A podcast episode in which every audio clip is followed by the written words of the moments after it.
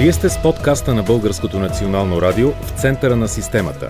Ще предложим епикриза на нашето здравеопазване. Ще направим хирургически разрез на проблемите в него. Ще извадим на светло образните изследвания на сложните казуси. Ще тръгнем по пътя на пациента. Този епизод на подкаста на Националното радио е посветен на генните терапии, на новите възможности за лечение. Наш гост е професор Албена Тодорова, лаборатория Геника. Здравейте, професор Тодорова. Здравейте, радвам се да бъда ваш гост. Много ми се иска в началото да ви попитам как се насочихте към тази област. Тайнството на гените, разкриването на ДНК. Кое ви подтикна?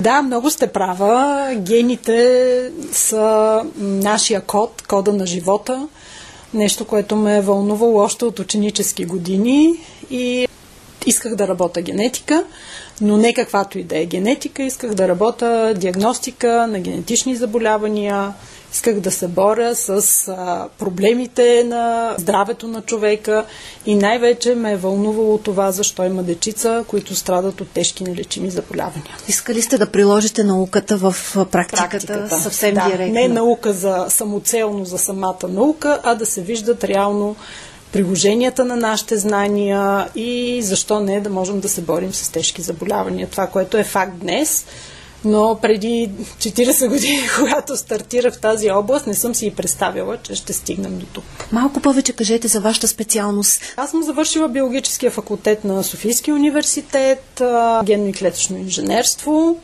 но, както казах, винаги съм искала да работя човешка генетика и за това още в първите моменти на стажуване се ориентирах към лабораториите към медицинска генетика, където можеше това да се случва, да се работи генетика на човека. И веднага ви питам, професор Тодорова, 2003 година човешкият геном е разкрит. Колко е голям той? Огромен е. Ако си представим една книга, това са 3 милиарда и повече букви, поне това, което познаваме до момента. Повече от 60 хиляди гена, които за нас са важни тези, които отговарят за синтезата на важни белтъци за човешкото тяло и функционирането на тъканите и органите. Има и такива, които все още не знаеме с каква функция са свързани. 60 хиляди гена. Поне до момента около 59 хиляди нещо са известните нашите гени, но продължаваме да откриваме нови.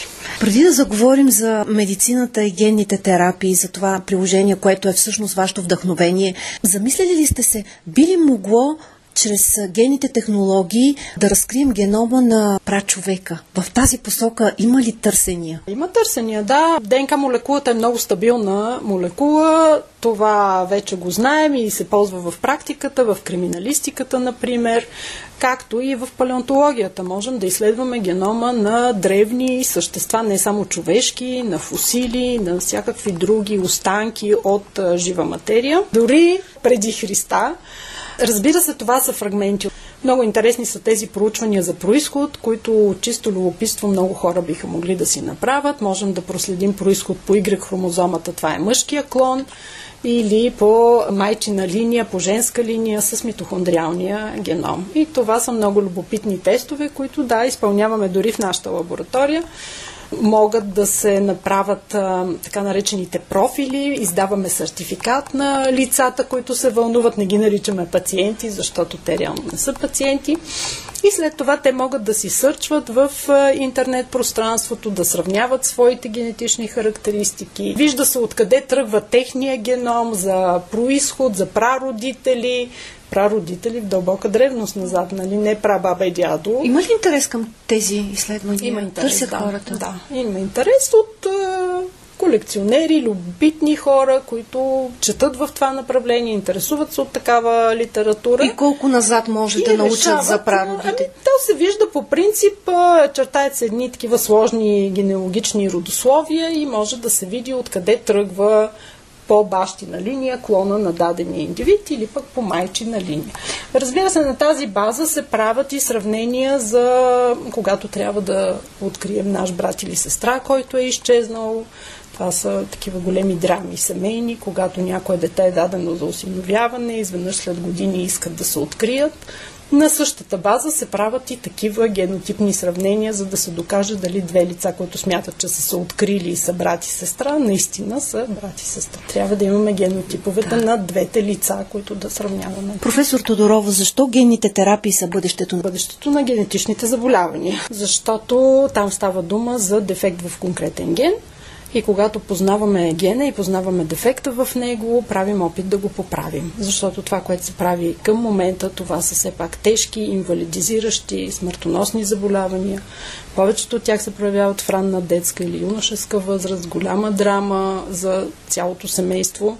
До преди години единственото, което можехме да направим за семейство, в което има болно дете, е да им гарантираме здраво при следваща бременност. А сега това, което можем да им предложим е да излекуваме и болното дете с въпросните генни терапии, да поправим генетичния дефект. И може ли веднага да разкажете при кои от тези заболявания имате най-големи постижения? Аз лично смятам, че това, което виждаме като резултат при муковисцидозата най-честото заболяване генетично за България, е изключително впечатляващ резултат. Едно наистина много тежко заболяване, много травмиращо, смъртоносно. Преди няколко години това беше тежка драма за семейството, защото децата загиват, не можем да ги отгледаме дълго време.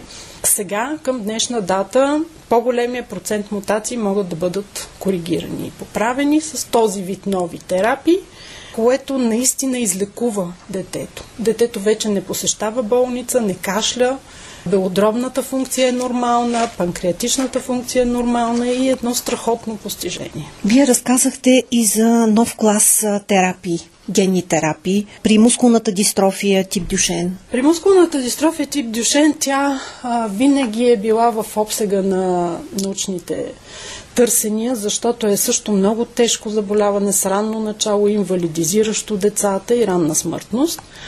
При това с сравнително висока частота и за това е огромен интересът да се намери подходящо лечение. За момента нямаме терапия, която напълно да излекува заболяването.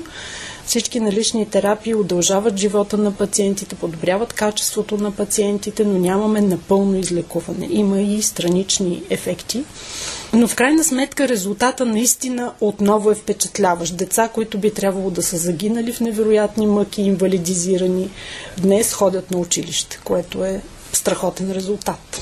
Какво е приложението на генните терапии в хемофилията, онкологията, моногенните заболявания и инфекциозните заболявания? При хемофилията също добавянето на фактора отвън е, е страхотно постижение. Да можем фактор да добавим 8. липсващия. Фактор 8 при хемофилия, фактор и... 9 при хемофилия Б. И двете форми могат да бъдат лекувани да, с липсващия фактор. Но наистина терапията е доста травмираща, доста сложна. Понякога фактора не е наличен в България и хората трябва да се справят с неговата липса. Тук също нямаме дефинитивно решение все още. Очакваме това да се случи с генните терапии, с новите конструкти, които във всеки един момент очакваме да, може би в следващата година да станат факт, тъй като разработките са доста напреднали. Това ще означава категорично излекуване на проблема. При хемофилиците? Да. И при двата типа, фактор 8 и фактор 9? За момента за фактор 8 е разработената терапия. генна терапия. Но, да, да, мисля, че много бързо ще се случат нещата и при другата хемофилия, ако тук сработи. При онкологичните заболявания какви са успехите на генната терапия? В онкологията първо много важен е този персонализиран подход, който и в България стана факт. Преди време имаме двама пациента на една и съща възраст, еднакъв пол, страдат от еднакъв вид рак. Лекуваме ги с една и съща схема химиотерапия. Единият пациент оздравява, оправя се, развива се добре, другия пациент загива. И винаги е стоял въпроса какво е различното. Защо се провалихме при единия пациент, а в другия имаме успех. Различна е генетичната подложка, това, което носим като генетични характеристики.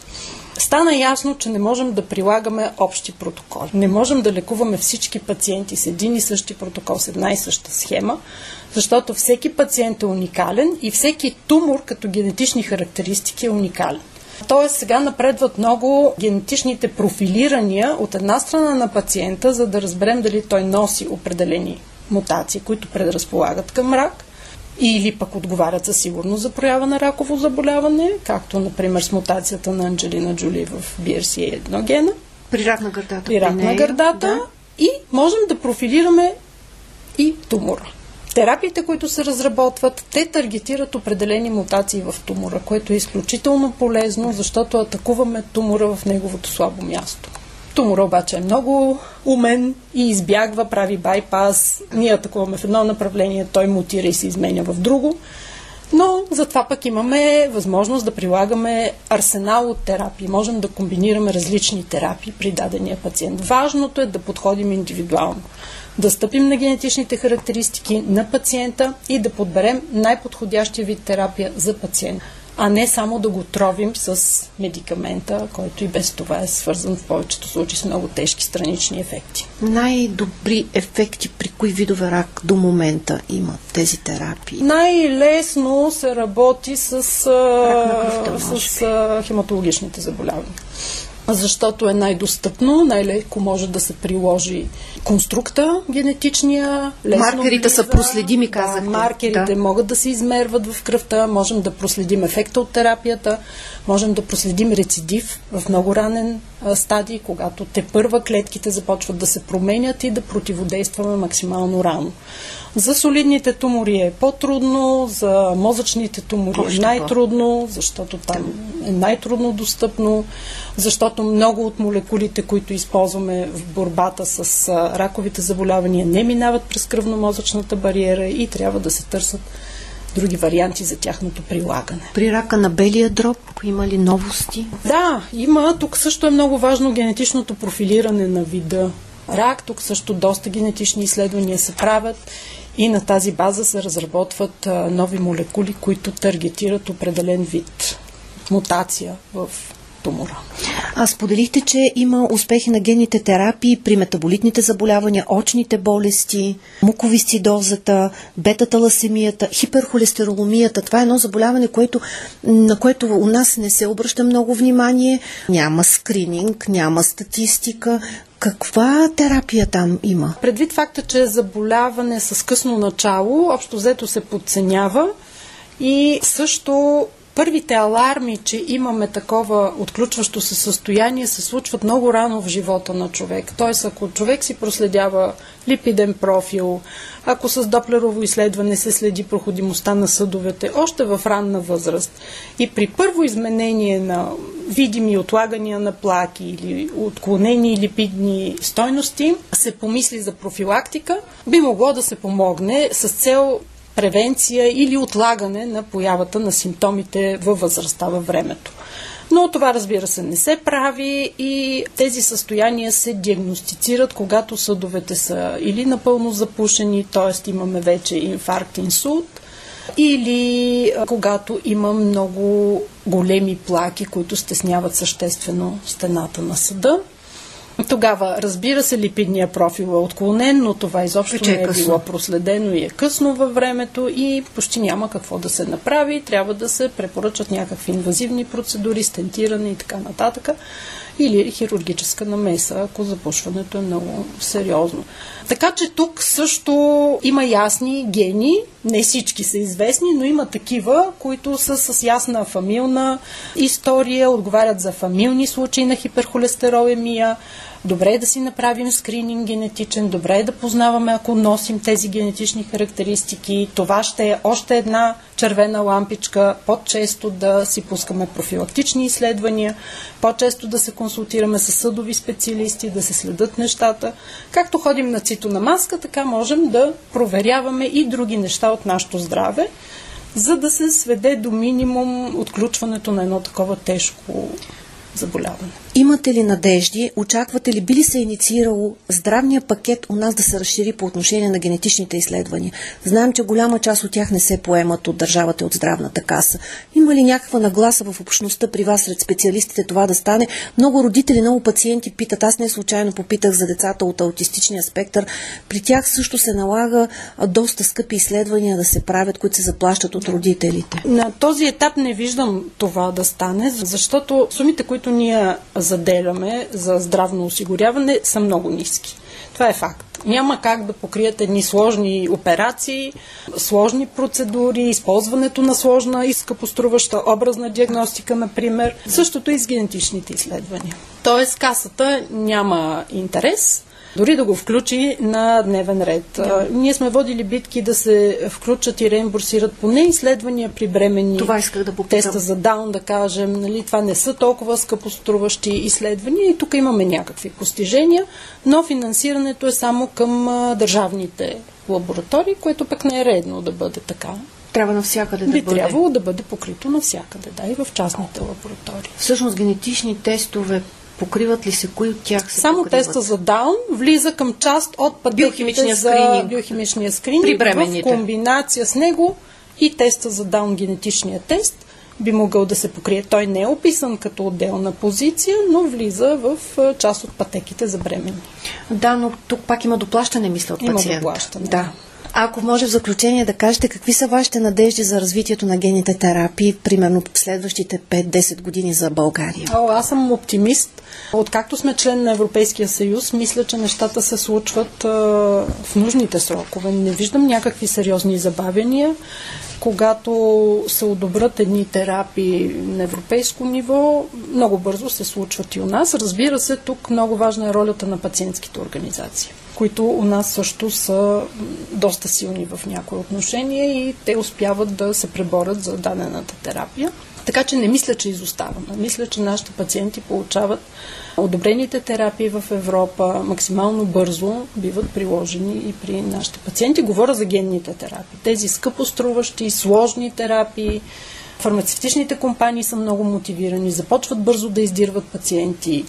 Генетичните лаборатории бързо откликват, като предоставят информация от регистрите си, колко пациента отговарят, колко пациента вече са анализирани, изяснени, генотипирани.